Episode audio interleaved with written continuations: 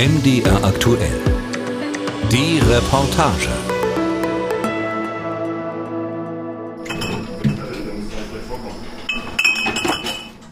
Der Erfurter Zughafen, ein altes Backsteingebäude in der Nähe des Hauptbahnhofs. Bekannt wurde der Ort durch den Sänger Clueso, der hier Kreative versammelt und seine ersten Songs aufgenommen hat. Heute arbeiten hier Musiker, Fotografen und bildende Künstler. Auch ein Plattenlabel und einen Club gibt es im Zughafen. Und direkt daneben, hinter einem großen Garagentor, ist das Reich von Jan Schlenstedt, der Heimathafen, Schlenstedts eigene Braumanufaktur. Also wie gesagt, hier war vorher überhaupt nichts gewesen und äh, wir haben halt hier Wände reingezogen, Decke reingezogen, Boden gemacht und äh, eigentlich alles, was du siehst, ist äh, komplett neu und äh, von uns quasi reingebaut. Die Brauerei ist klein. Es gibt einen Kühlraum, einen Lagerraum und den Raum mit den großen Edelstahlbottichen. Der ist gleichzeitig auch der Verkaufsraum. Hi, du willst wahrscheinlich Bier holen, gell? Nee, ich wollte was vorbestellen. Ja, was denn? Ähm, fürs Wochenende. Warte, ich schreibe ich schreib's natürlich mal auf. Willst du es holen oder sollen wir es bringen, oder? Heute ist Brautag im Heimathafen. Es ist feucht warm. Der süßliche Geruch von Maische liegt in der Luft. Schlenstedt trägt Shorts und weiße Gummistiefel. Wir sind jetzt im äh, zweiten Schritt im äh, Läutern. Und äh, der dauert äh, eine Stunde, anderthalb Stunden ungefähr. Und äh, du musst halt immer ein bisschen Wasser drauf geben, um halt äh, das Schrot oder die, die Maische halt auszulaugen, um halt wirklich den ganzen äh, Zucker, ähm, den wir halt haben wollen und den wir halt brauchen fürs Bierbrauen, dass halt irgendwann halt Alkohol entsteht, ähm, den musst du halt alles ein bisschen auswaschen und äh, halt komplett äh, alles rausholen. Vor vier Jahren ist Schlenstedt hier eingezogen, um sich seinen Traum von der eigenen Brauerei zu erfüllen. Bier braut der siebenunddreißigjährige allerdings bereits seit zwanzig Jahren. Gleich nach der Schule begann er in Hannover eine Lehre zum Brauer, hat später in Hessen und Bayern gearbeitet. Und äh, vor... ich glaube, es ist sechs Jahren jetzt mittlerweile, ist schon her, ähm, hat meine Frau dann entschieden, dass wir zurückgehen nach Hause. Ähm, also mit meiner Frau bin ich auch schon seit Jugendzeiten zusammen und äh, die ist auch hier aus der Region. Und ähm, zur Familiengründung, irgendwann überlegst du dann halt auch, wo willst du eine Familie gründen? Da, wo du niemanden hast oder dort, äh, wo halt deine Familie ist. Doch Schlenstedt findet in Erfurt keinen Job als Brauer. Im Rückblick ein Glücksfall, sagt er. So entstand die Idee, eine eigene Brauerei auf die Beine zu stellen. Die Banken haben immer gesagt, so ja, ähm, es gibt schon so viele Biere, waren sie mal im Supermarkt, ähm, braucht es denn noch ein Bier? Und ähm, also das war der Grund gewesen, warum wir keinen Kredit gekriegt haben und wir alles selber irgendwie finanzieren mussten mit Freunden, Familie. Schlenstedts Ansatz ist, ein Bier aus der Region für die Region. Ein Bier braucht Heimat und äh, eine Region oder eine Heimat braucht halt ein Bier irgendwo. Ich bin halt, wie gesagt, mein ganzes Leben lang schon Brauer und äh, wenn ich irgendwo hinkomme, im Urlaub, weiß der Geil, wo du bist, äh, das ist das Erste immer, was ich mache, gucken nach einem regionalen Bier, was halt regional hergestellt wird und äh, da trinke ich es dann. Also ich brauche jetzt äh, kein äh, Großkonzernbier aus äh, Dresden, ähm, was ich in München trinke.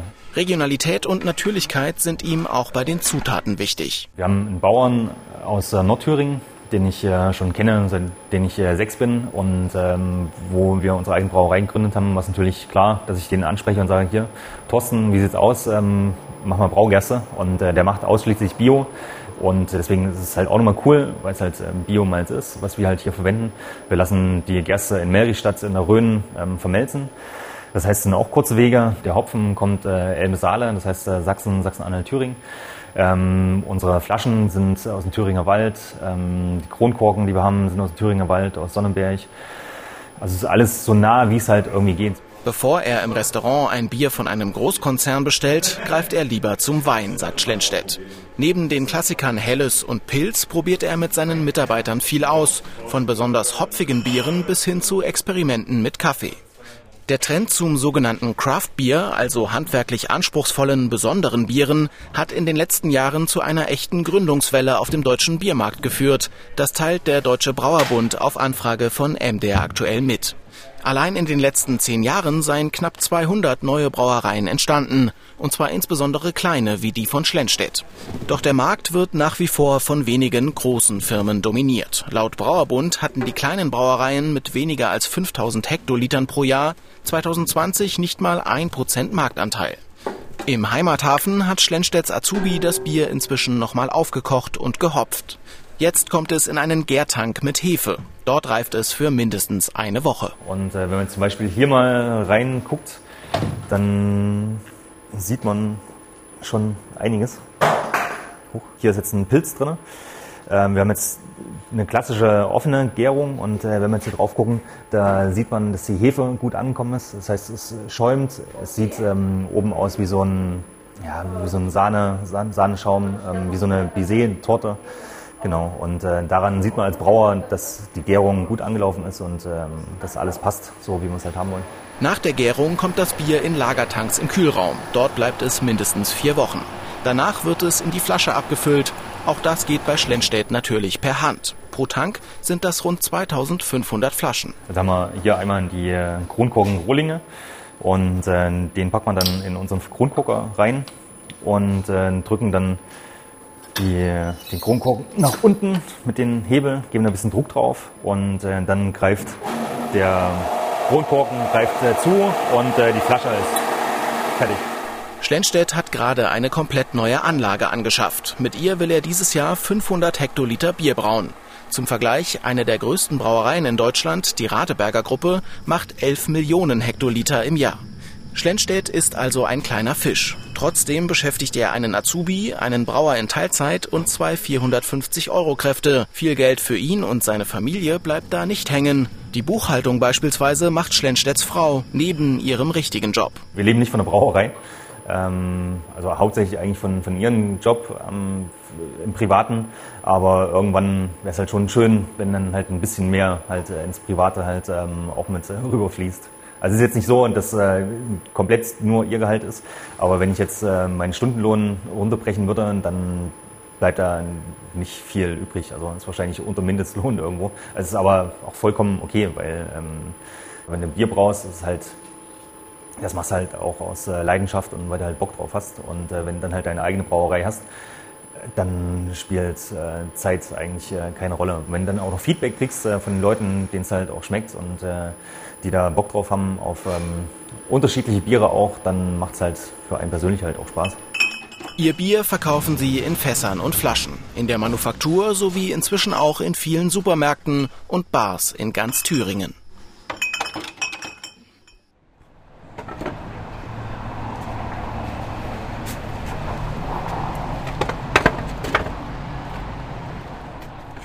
Das positive Feedback der Kunden hat auch Sarah Stiller dazu bewogen, sich selbstständig zu machen. Sie steht vor der Schaubühne Lindenfels auf der Karl-Heine-Straße im Leipziger Westen. Hier betreibt sie zusammen mit ihrem Freund Johannes Münch die Bar. Es ist Nachmittag, Stiller bereitet den Barabend vor, stellt Stühle und Tische auf die Terrasse und fährt die Markise aus. Alles gut bei dir, Lea? Okay. So, dann brauchen wir noch das Handy und die Kasse. Die Bar haben Stiller und ihr Freund erst seit kurzem. Ihr eigentlicher Job ist ein echter Ostklassiker. Sie produzieren Pfefferminzlikör, aber in hip, moderne Aufmachung, weniger Zucker, bio-zertifiziert. Der Name? Pff mit drei F. Auffälligster Unterschied zum Original aus Nordhausen. Stillers Pff ist farblos. Wir finden halt Farbstoff, also nicht sonderlich modern, ne? Also es war schon Anfang an eigentlich das Ziel, dass wir wollen halt bio-zertifiziert werden. Und das in Bio machen und da wäre das halt mit der Farbstoffnummer gar nicht gegangen. Ne? Also, wie, und das, also das erzählt eine komplett unterschiedliche Geschichte. Der Schnaps zum Likör basiert auf Bioweizen, der nach ökologischen Grundsätzen und unter Wahrung der Natur angebaut wird, sagt Stiller.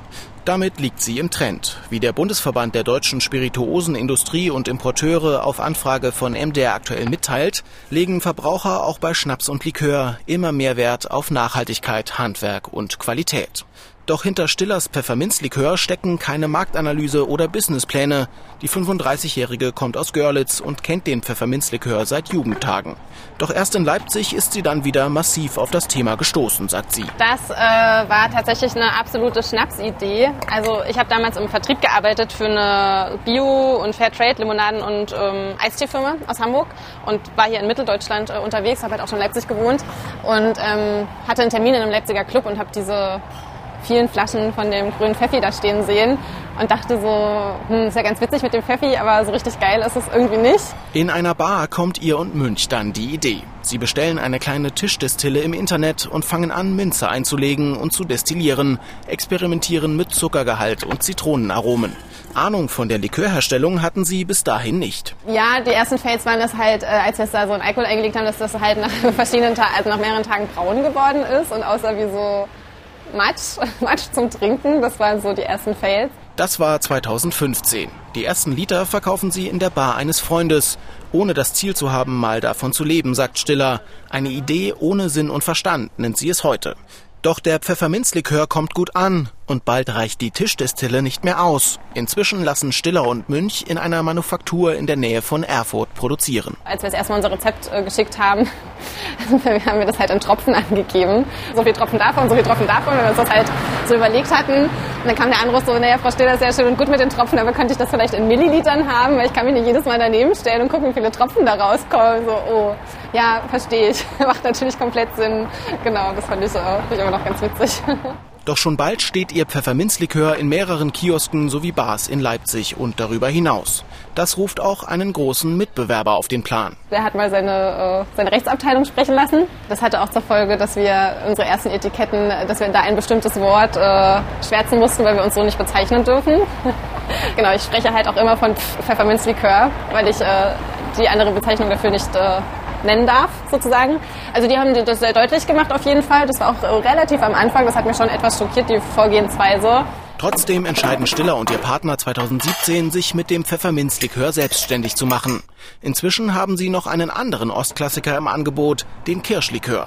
Mit ihren Produkten sind sie mittlerweile in rund zweihundert Verkaufsstellen in ganz Deutschland vertreten, von Sylt bis an den Bodensee. Stiller hält alle auf einer Karte auf ihrer Webseite fest. Als ich die eingerichtet habe, war ich so, wow, habe erstmal irgendwie Johannes gezeigt und den Muttis geschickt und so, ja, guckt mal, krass, also da gibt's halt unsere Sache, das ist total abgefahren einfach nur. Deswegen ist es auch immer noch so, dass man sich natürlich über jeden Laden, der dazukommt und jeder Club und jede Bar einfach mega freut und denkt so, ja krass, also gerade wenn man gar nichts mehr selber damit zu tun hat, wie ist das denn jetzt passiert?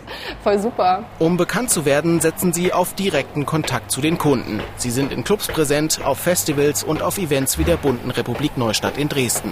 Auch die Bar ist unter diesem Gesichtspunkt entstanden. Der Pff steht auch hier auf der Karte und wird sogar in Cocktails gemischt. Also ich mixe jetzt einen Auwald-Mojito und wir haben auch irgendwann mal durch Zufall entdeckt, dass das super lecker wird, wenn da unser Pfefferminzlikör mit reinkommt. Dann wird es nämlich zu einer richtigen Minzbombe. Das Eis vorbereiten. Und Achtel eine Limette. Dann gebe ich noch Rohrzucker hinzu. Dann kommt die Minze rein. So, dann haben wir vier Zentiliter Rum. Bis dahin ist es noch ganz klassischer Mojito. Dann kommt unsere super Minzbombenzutat, der Pff, davon zwei Zentiliter. Genau, und fertig ist der Auwald-Mojito. Ich mach die dir schnell leer. Obwohl, Eis kannst du dir schon mal von hinten holen. Nach wie vor machen Stiller und ihr Partner alles selbst, auch Werbung und Vertrieb. Seit kurzem haben sie in der Bar aber zwei Aushilfen im Service. Die erste Festangestellte soll bald folgen. Stiller hofft, dann wieder etwas mehr Zeit für den Pfefferminzlikör zu finden und, wie sie sagt, mal wieder einen zweiten Tag in der Woche frei zu haben.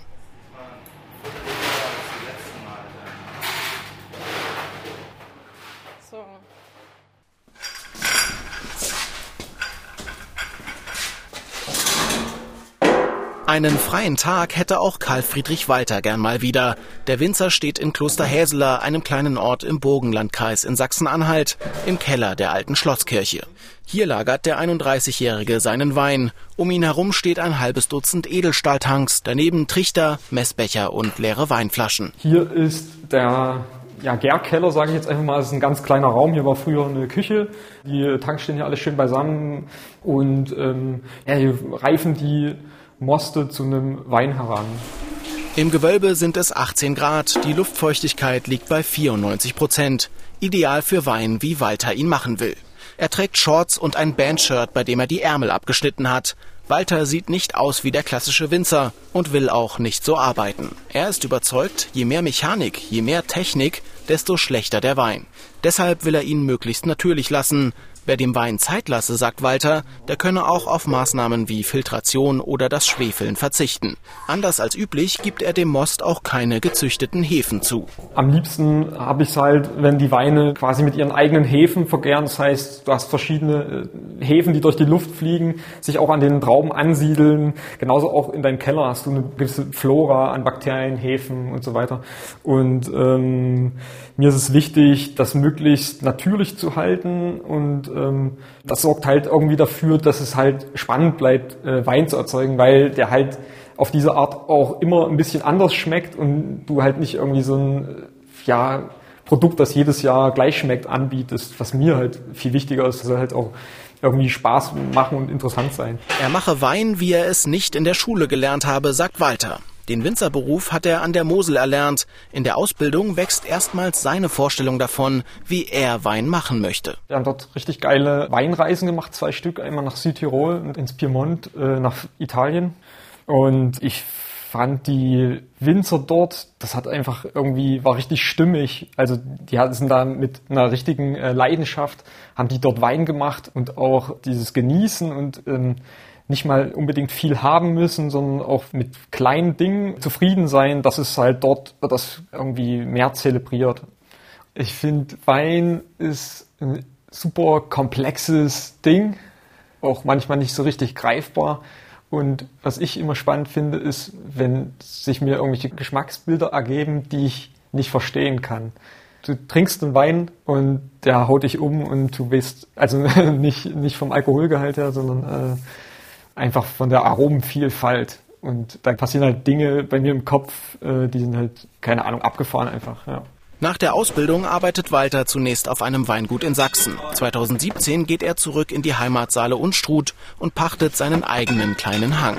Der Weinberg ist ungefähr fünfundzwanzig Autominuten vom Keller entfernt. Der Katschener Dachsberg. Walters Familie lebt im Nachbarort. Und ich wollte hier in die Region, weil ich hier aufgewachsen bin, weil ich hier auch irgendwie gerne lebe und irgendwie viele Leute hier weggehen. Ähm, und ich auch so ein bisschen quasi so einen äh, ja, Gegentrend quasi starten möchte.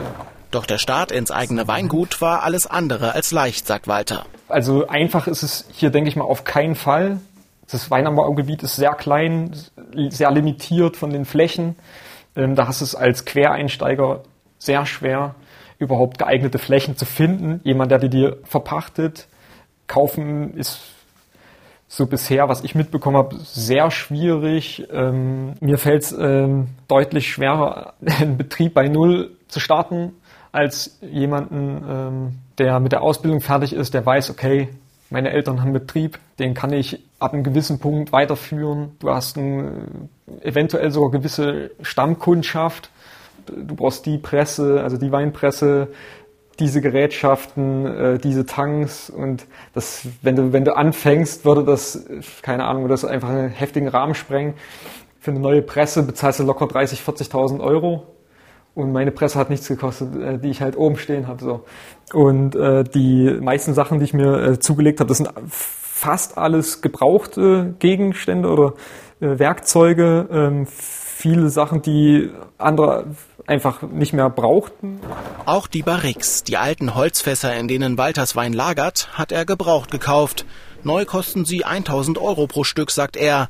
Er hat hundert bezahlt. Sein Verkorker war sogar umsonst und ist sicher fünfzig, sechzig Jahre alt, schätzt Walter. Check die Mechanik, das ist geisteskrank. Das wiegt halt bestimmt so hundertzwanzig, hundertdreißig Kilo oder so. Das ist mass- also hier oben der Kopf, der ist massiv, aus massivem, äh, massivem Messing. Also das ist halt hier eine Ingen- Ingenieurskunst vom Allerfeinsten, ey. So, also die Mündung der Flasche berührt hier diesen, diesen Taster, der läuft hier hinten lang, stellst du hier drunter und dann passiert das. Hammergeil. So, ist schon der Korken drin. Walter ist Korkenfan und findet es schade, dass sie etwas aus der Mode gekommen sind. Er nutzt Korken aus ökologischem Anbau und legt Wert darauf, dass anders als bei billigeren Modellen kein Paraffin oder Silikon drin ist. Für die Verkorken brauchst du halt eine bestimmte Flutschigkeit, sage ich jetzt einfach mal, dass der halt schön in die Flasche slidet und letztendlich auch wieder herausgleitet. Gell? Und ähm, ja, das wird halt in meinem Fall dann gewährleistet über ähm, pflanzlichen Ölen und äh, Bienenwachs. Genau. Nachhaltigkeit ist Walter wichtig. Sein Wein ist deshalb bio-zertifiziert. Ich habe ähm, einfach gesehen, auch in meiner Lehrzeit wie ähm, und auch danach, äh, wie Weinberge aussehen, die ähm, konventionell bewirtschaftet sind und wie sie aussehen können, wenn sie ökologisch bewirtschaftet sind. Und das sind halt schon derbe Unterschiede. Also auch gerade was ähm, Umweltschutz anbelangt, ist mir das schon sehr wichtig. Äh, ganz einfaches Beispiel, Herbizideinsatz. Pflanzen im Weinberg, die dort ausgewogen natürlich wachsen, sorgen dafür, dass der äh, Boden äh, gehalten wird und dass auch Nützlinge und Schädlinge in, ähm, ja, in einem Gleichgewicht einfach miteinander leben. zweitausendachtzehn wurde Walters erster Wein fertig, fünfhundertvierundsiebzig Flaschen Silvaner Auslese. Ein Jahr später machte er schon viertausend Liter. Leben kann er von seinen null Komma neun Hektar allerdings noch lange nicht, zumal ihn letztes Jahr dann auch noch der Frost kalt erwischt hat. Nur sechshundertfünfzig Liter sind ihm geblieben. Da war er froh, dass er noch drei Tage die Woche für ein anderes Weingut in der Region als Außenbetriebsleiter arbeitet. Ich habe das Glück, dass ich nicht abhängig davon bin, was ich hier verkaufe, weil ich noch einer Anstellung nachgehe. Wenn ich jetzt davon leben müsste, und ja, dann wäre es extrem schwierig geworden. Ähm, ein Jahr im Keller haben, einen auf dem Konto und einen im Weinberg, so, so sagt man. Damit du dann quasi dich wieder äh, mit den mit den vorhandenen Weinen noch quasi rettest. Nur zwei alte Eichenfässer voll Wein hat er aus den Trauben des letzten Jahres gewonnen. Die hütet er allerdings wie einen Schatz. Okay, hier haben wir einen äh, sogenannten Aufrührstab, einen sogenannten äh, Baton. Dadurch, dass du den, äh, die Hefe aufrührst und die in der Schwebe hältst, sorgt die dafür, dass die quasi vorhandenen Sauerstoff im Wein aufnimmt und äh, verstoffwechselt. Dass der einfach, einfach geil schmeckt. Ja. Obwohl der Wein bislang kaum Geld bringt, macht der Walter eine Menge Arbeit. In Stoßzeiten wie zur Lese helfen Freunde und Familie zwar aus, doch freie Tage hat Walter im Sommer praktisch keine, sagt er. Dazu noch der Job bei dem anderen Weingut. Warum tut er sich das an? Ich kann äh, theoretisch machen, was ich will, und das macht es, glaube ich, letztendlich auch aus. Was es bei einer Anstellung nicht gibt, man hat man ist immer eingegrenzt in seinem Spielraum, auch in, in, in seiner Arbeitsweise. Man bekommt ja vieles auch diktiert, und das ist einfach oft auch nicht so mein Ding. Und äh, ja, habe halt völligen freien äh, Spielraum, freien Handlungsraum, der quasi unbegrenzt ist. Ja. Altbewährtes wie Wein, Bier und Likör neu denken und andere Wege gehen als die großen Marktführer. Damit stehen Walter, Stiller und Schlenstedt exemplarisch für eine neue Generation von Winzern, Spirituosenherstellern und Brauern. Walters Traum ist es, bald mehr Anbauflächen zu bekommen und irgendwann von seinem eigenen Weingut leben zu können. Doch das hat Zeit, sagt er. Erstmal gilt seine ganze Aufmerksamkeit den beiden Holzfässern in seinem Keller.